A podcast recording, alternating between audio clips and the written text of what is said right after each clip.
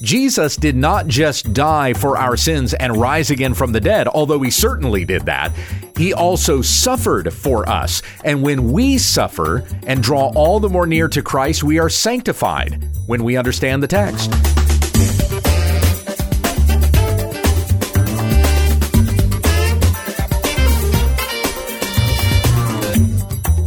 This is when we understand the text, studying God's Word to reach all the riches of full assurance in Christ. Thank you for subscribing, and if this has ministered to you, please let others know about our program. Here once again is Pastor Gabe Hughes. Thank you, Becky. We come back to our study of the book of Hebrews. This week we're in the second half of chapter 2. So I'm going to start off here reading verses 10 through 18 out of the Legacy Standard Bible. This is the word of the Lord. For it was fitting for him for whom are all things and through whom are all things, in bringing many sons to glory, to perfect the author of their salvation through sufferings. For both he who sanctifies and those who are being sanctified are all of one, for which reason he is not ashamed to call them brothers, saying, I will recount your name to my brothers. In the midst of the assembly, I will sing your praise. And again, I will put my trust in him. And again, behold, I and the children whom God has given me. Therefore, since the children share in flesh and blood, he himself likewise also partook of the same, that through death he might render powerless him who had the power of death, that is, the devil, and might free those who through fear of death were subject to slavery all their lives. For assuredly he does not give help to angels, but he gives help to the seed of Abraham. Therefore, he had to be made like his brothers in all things, so that he might become a merciful and faithful high priest in things pertaining to God, to make propitiation for the sins of the people. For since he himself was tempted in that which he has suffered, he is able to come to help those who are tempted. What we're talking about here in this passage of Scripture is God's plan for bringing many sons to glory. That's the statement that we have there in verse 10. In fact, you might consider verse 10 to be the heading of this passage, and then verses 11 through 18 expound on what we read in verse 10.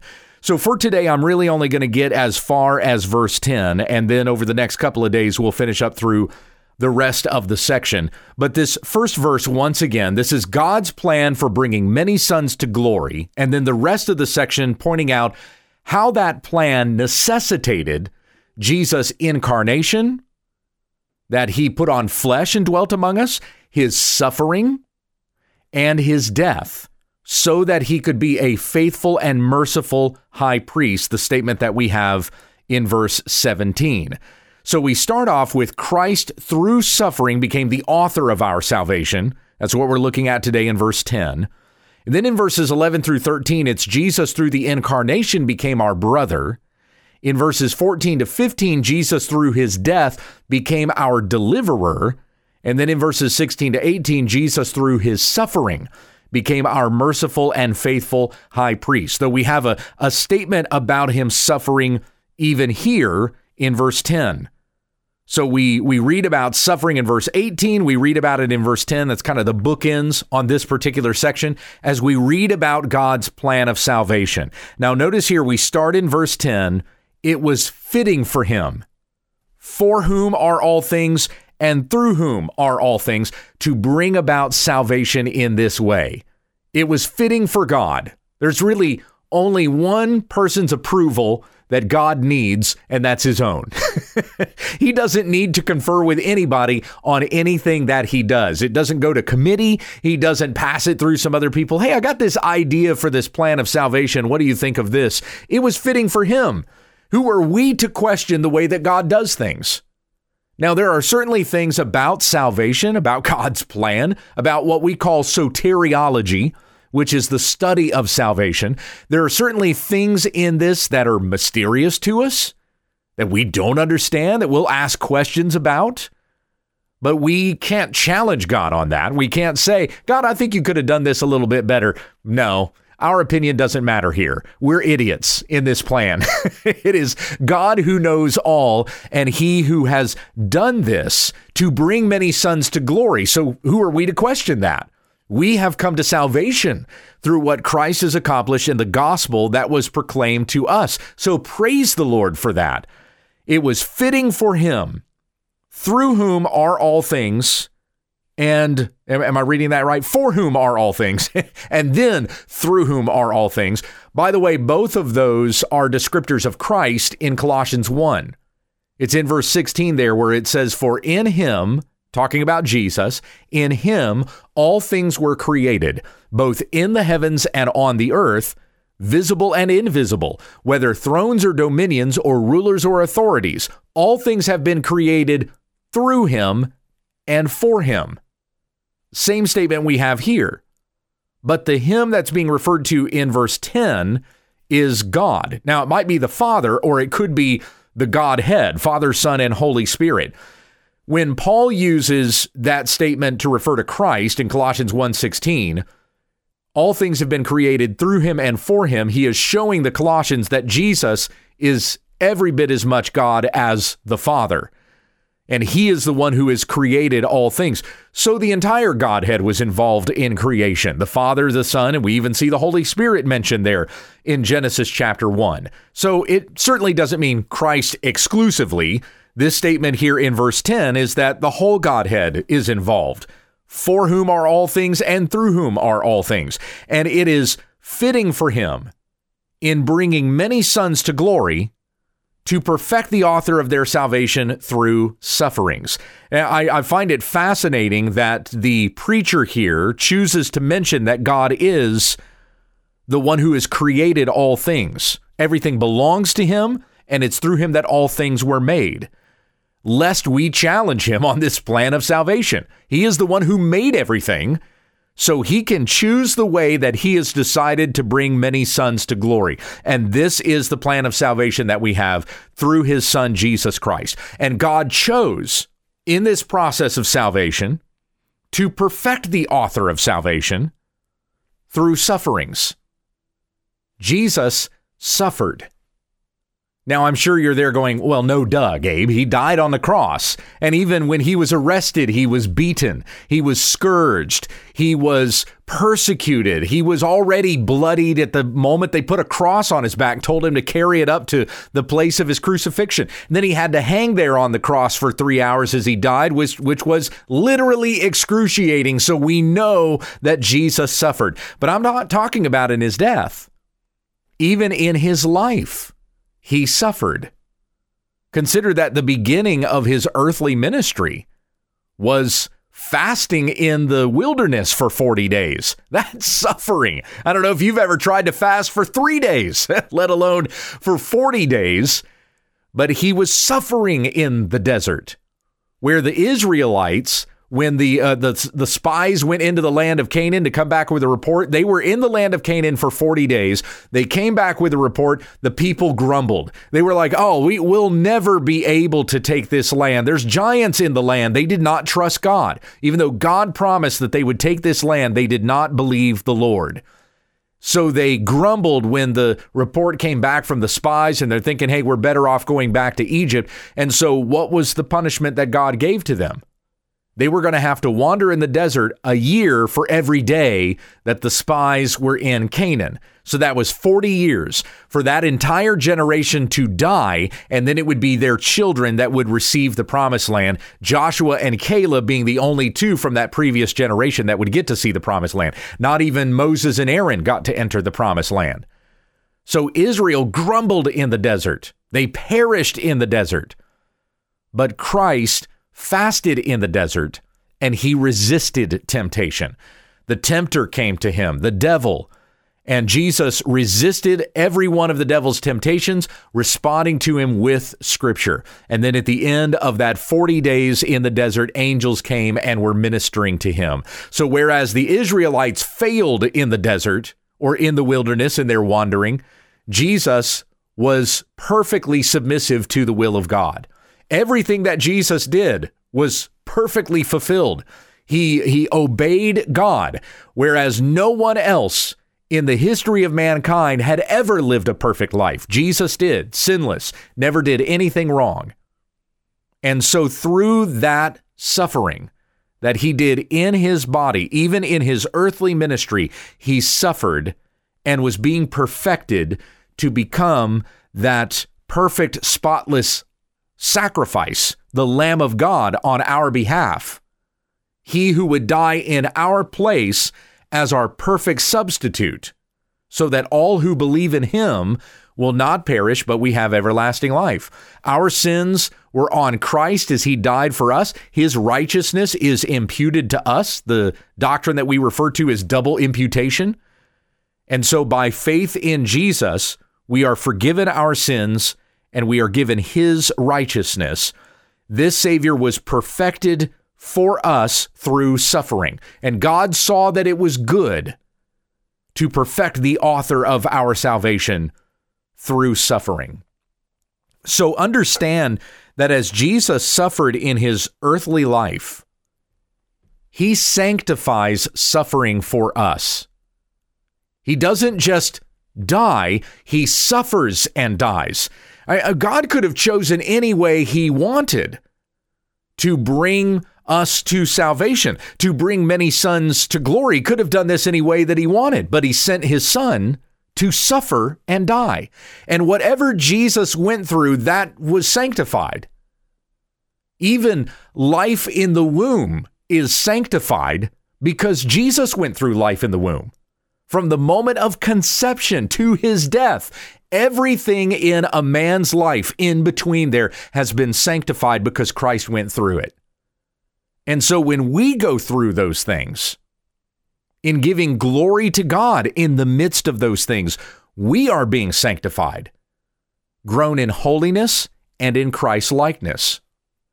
Now, when it comes to suffering, I think we can put suffering in one of three categories. The kinds of suffering that we go through would probably fit in one of three categories. And when I say what we go through, I'm talking specifically about the Christian. This is not what every single person goes through, but the kinds of suffering that we as Christians endure. And so, therefore, give glory to God in the midst of that suffering so that we might be sanctified. The first category of suffering is the suffering that we endure because we live in a fallen world. And so we know that all of creation is under the curse because of mankind's sin against God. And we feel that in our bodies every day. The fact that you woke up this morning and your bones were creaking. That's a result of the curse upon creation. It's a, it's a result of the fall. Or as it's put in Romans chapter 8, all things were subjected to futility and so because of the of the futility of the creation of the world in which we live, we feel that decay. We feel that corruption in our bodies, just in the in the natural sense of things, that all things are are coming to decay. Everything is wasting away. The world is getting old and perishing, and our bodies right along with it because it's part of this fallen world. Our physical bodies still subject to the curse. Though our souls are improving, right? If we are followers of Jesus Christ, our souls are being renewed day by day. We are growing in sanctification and holiness and anticipating that day when we get to be with the Lord in glory. So our souls are maturing and growing, but our bodies are, well, they're growing too, but just growing older and falling apart. We feel the effects of the curse in our bodies, the effects of sin. So we endure sufferings in that way. When we get sick, it's that same sort of a thing because sickness is a result of the fall. When we get depressed, even when we we experience emotional struggles, those things are also a result of the fall. It's not wrong to feel depressed. Now, we can certainly get to a point in our anxiety that that becomes sin when we doubt God. We shouldn't let it get to that point, but sadness is not sin. In fact, Jesus said, Blessed are they who mourn, for they will be comforted. Jesus was described by Isaiah as a man of sorrows. Jeremiah was the weeping prophet. The Apostle Paul talked about the anxiety that he feels for all of the churches uh, as he struggles for them in his prayers. so that they would not lose the gospel that was proclaimed to them, but they would endure in that. And Paul felt it even in his own body as he would pray on their behalf that they would continue to hold fast to the gospel. None of these kinds of stresses are wrong, but we will experience and feel these things as a result of the fact that we live in a fallen world. Even when we look around and we see sin in the world, that might cause us grief. The election that just happened last week here in the United States of America. If things did not go the way that you were hoping that they would go, you probably felt some kind of anxiety in your body as a, as a result of that. Just a general sense of mourning. God, I hate that evil is prevailing in the world. Even David prayed such prayers. God, let your justice be known. So we can feel kind of a, a certain weight when we uh, when we see those things happening in the world, desiring to be delivered from that. When injustice, we see injustice in the world and, and we feel that in our flesh, that's the suffering that we go through as a result of the fall. So, sickness, emotional struggles, uh, just observing sin, or even feeling the results of sin as, you know, because somebody betrayed you or somebody has ridiculed you or treated you poorly or something like that. Again, all of that, the general sense of suffering that we will go through as a result of the fall.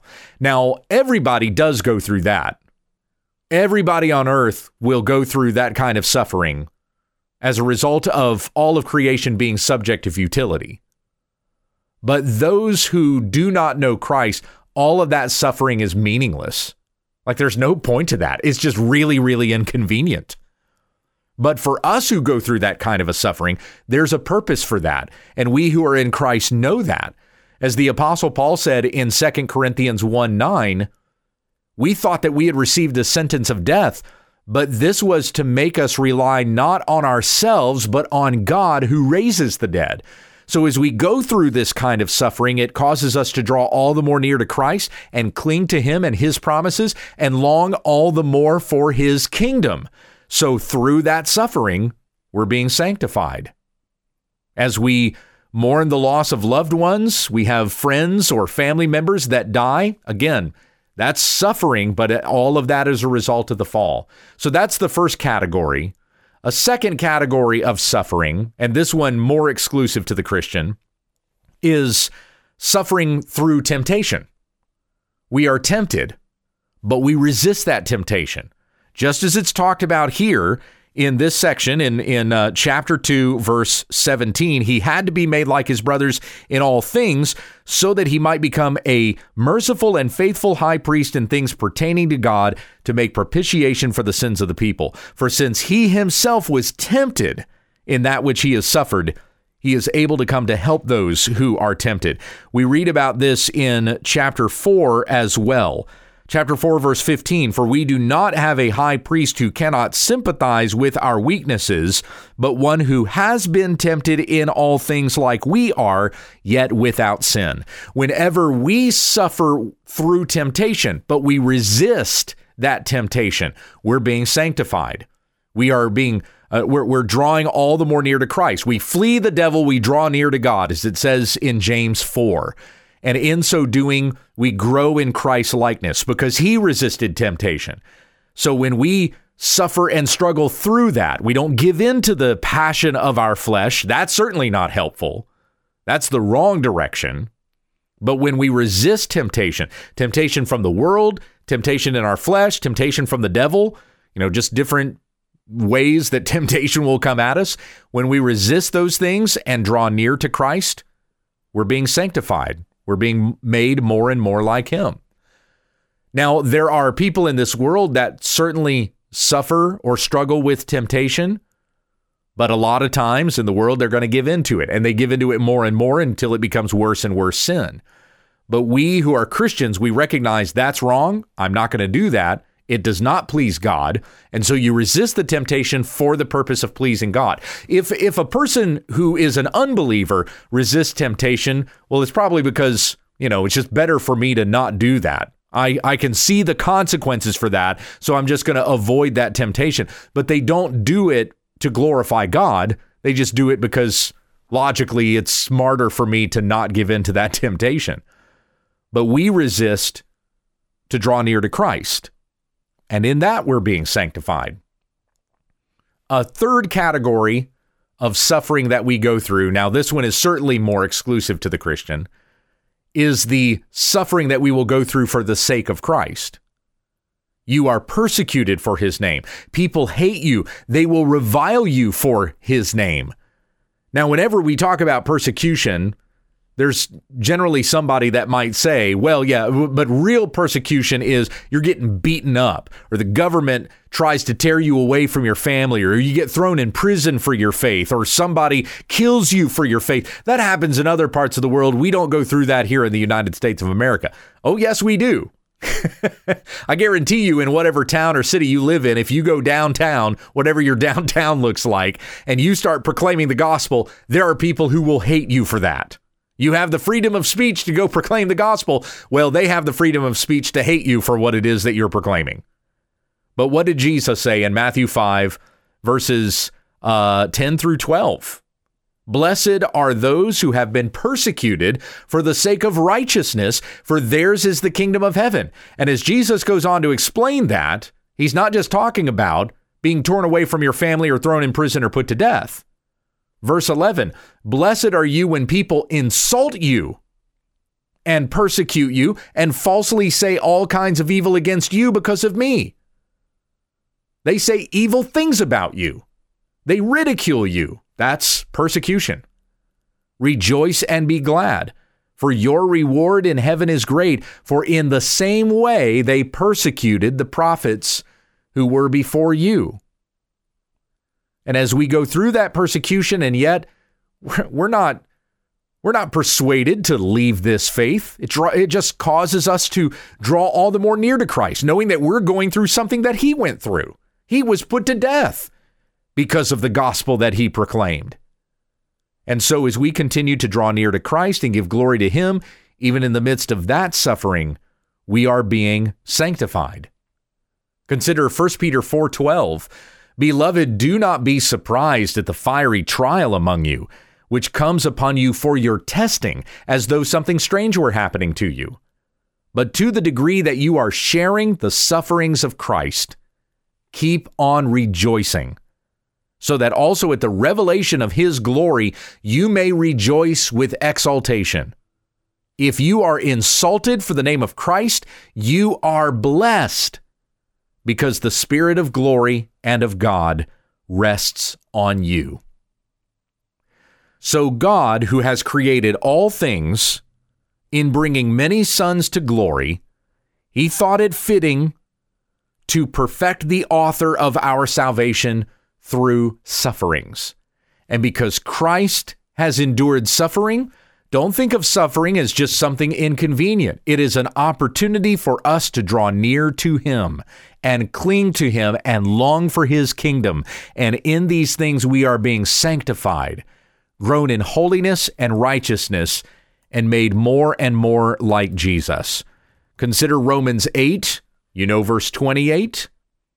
We know that for those who love God, all things work together for good, for those who are called according to his purpose. And in verse 29, we read about the good that is happening for us, because those whom he foreknew, he also predestined to be conformed to the image of his Son, that he might be the firstborn among many brothers. And tomorrow we'll talk about how it is through Christ's suffering, through his incarnation, that we have even been made brothers of our Savior. Heavenly Father, we thank you for what we've read here today, and may it be something encouraging to us as we go through suffering in this world, as we struggle with different things in our bodies, in our minds, in this world, in our relationships, in our uncertainties of the future in the persecutions that we may go through, the ridicule we may receive because we have become followers of Jesus Christ. May we not despair in any of these things, but it draws us nearer to you and we cling to you and desire to be more like our Savior and more with our Savior. For we know, as it says in Philippians 1 6, I am confident of this very thing that he who began a good work in you will be faithful to complete it at the day of Christ. So grow this in us, Lord, as we suffer in the midst of this life draw us all the more near to you. It's in Jesus' name that we pray. Amen. For more about our ministry, visit us online at wwutt.com.